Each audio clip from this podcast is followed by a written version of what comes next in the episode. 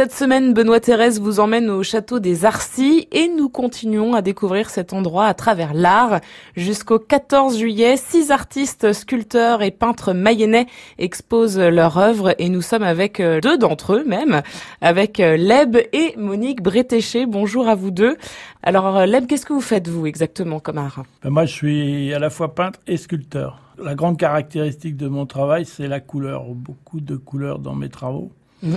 Et en ce qui concerne la, la sculpture, euh, je travaille la résine, c'est-à-dire la résine de coulage.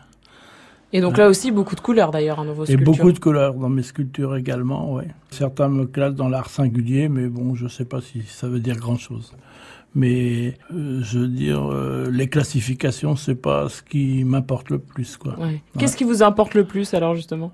C'est la création, c'est raconter une histoire, c'est vouloir euh, passer des bons moments dans l'atelier, euh, loin de tout.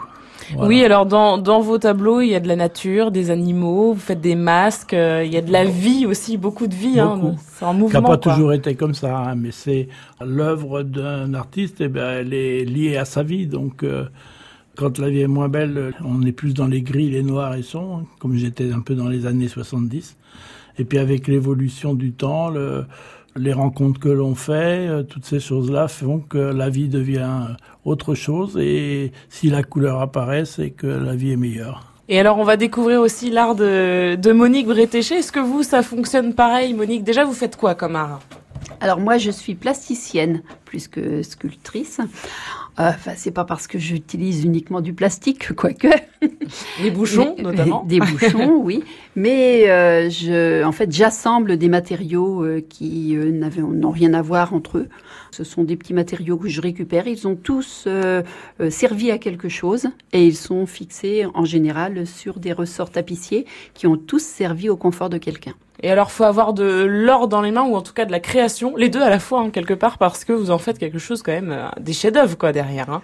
Euh, je ne sais pas si ce sont des chefs-d'œuvre, mais euh, en tout cas, euh, ce que je recherche moi, c'est de faire plaisir. Et ça marche très bien. Et justement, on peut découvrir vos œuvres au château des Arcis et sur internet également. Alors, le château des Arcis, c'est jusqu'au 14 juillet avec d'autres artistes. Hein. Vous êtes six en tout. Ça s'appelle d'ailleurs l'exposition Arcis. Il y a Fabi.